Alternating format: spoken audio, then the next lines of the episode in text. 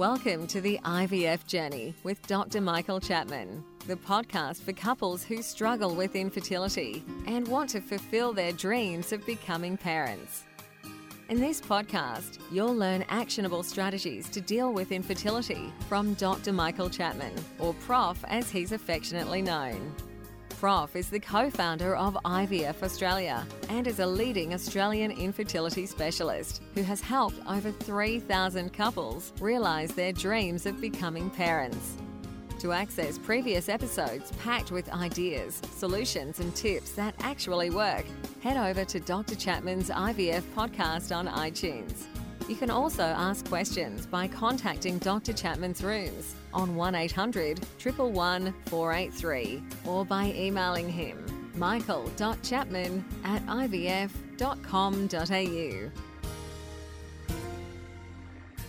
That first cry of a baby born after the long journey of IVF remains one of the most beautiful experiences in the world.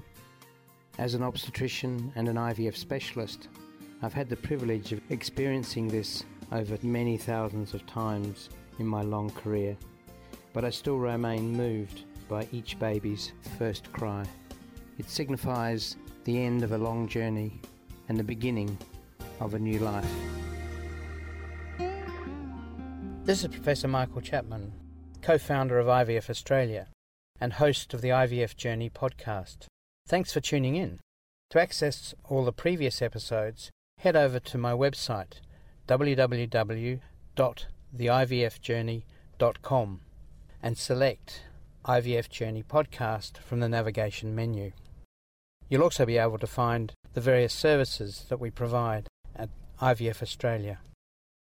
So, in the last episode, we talked about way in which sperm is produced, how we test what a normal sperm test should be, and that leads us on now to talk about the causes of reduced sperm counts.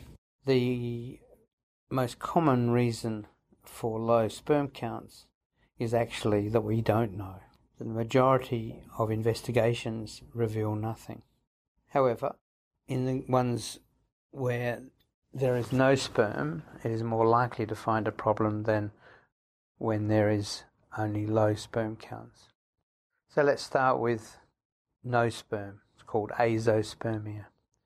The diagnostic variances are those that are caused by hormone deficiencies in the brain. These are rare, but they are a cause where the all the cells in the production line are there, ready to go, but there's no message being sent to them to get on with the job, to switch on the machines. So other causes of azoospermia are where genetically the testicle was never given any of the cells are the starting point for spermatogenesis. This syndrome is called Sertoli cell only syndrome.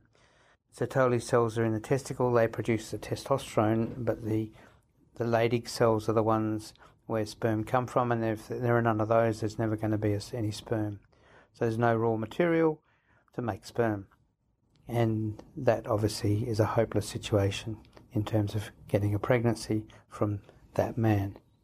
There are also genetic abnormalities where we find that the testis has only small nests of cells, little groups of cells that are have spermatogenic potential. The commonest one of these in a male is one extra X chromosome. So boys are XY, girls are XX, but if a male ends up with an XXY, an extra X, it has an impact on the laying down of the cells that produce sperm. So we always do a genetic testing of the male to make sure that's not their problem if they have no sperm. So in the production line, the lack of sperm production is obviously either hormonally related or genetically caused by an absence of the producing cells. But you can have a testicle that has the full production line going, but the sperm can't get out.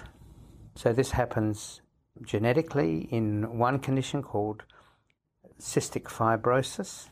Cystic fibrosis is a condition that affects the lungs, but it also, the genetic mutation that causes it, also stops the formation of the tube between the testicle and the prostate gland, the vas deferens. And in obviously, if you don't have a tunnel to carry the goods, and then the goods aren't going to get there. So, absent vas deferens. This is usually diagnosed by detecting the CF gene mutation, but you can physically examine the scrotum and not find the vas, and you know where you are. Other causes are blockage of the tubes. I mean, the, the tubes are produced, but an infection like gonorrhea, chlamydia, may end up causing blockage of the tube, just as fallopian tubes in females are blocked by such infections. The other things that can suppress sperm production after the presence of a normal production line are stress. So, just as in women, when who get very stressed, say before exams, their periods stop. And their periods stop because the pituitary gland has been switched off by the brain because of the stress hormones in the brain. That is obviously reversible if that is the cause. The other possible suppression of sperm production is with the use of steroids, and I'm seeing this more and more commonly that men are coming along with poor sperm counts and they confess to being gym junkies.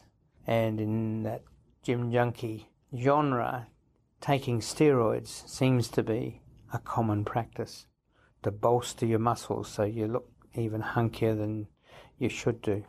It switches off the pituitary gland, and in doing so, switches off sperm production. So stay away from drugs like testosterone and other steroids. So they're the majority of the causes of male infertility. And as I said earlier, the majority does not actually give us an answer. We can do all the tests and we can go exclude all those things that I've talked about, but quite often, men with low sperm counts, we have no explanation, which is extremely frustrating. But what we know is we only need one sperm per egg to do IVF with ICSI, and we'll talk about more about treatments in the next episode. And don't forget that you can access all the previous episodes by going to our website www.theivfjourney.com and select IVF Journey Podcast from the navigation menu. Thank you for listening to the IVF Journey with Dr. Michael Chapman, the podcast which helps couples negotiate their way through the IVF journey, all the way to parenthood. You can also ask questions by contacting Dr. Chapman's rooms on 1800 111 483 or by emailing him michael.chapman at ivf.com.au.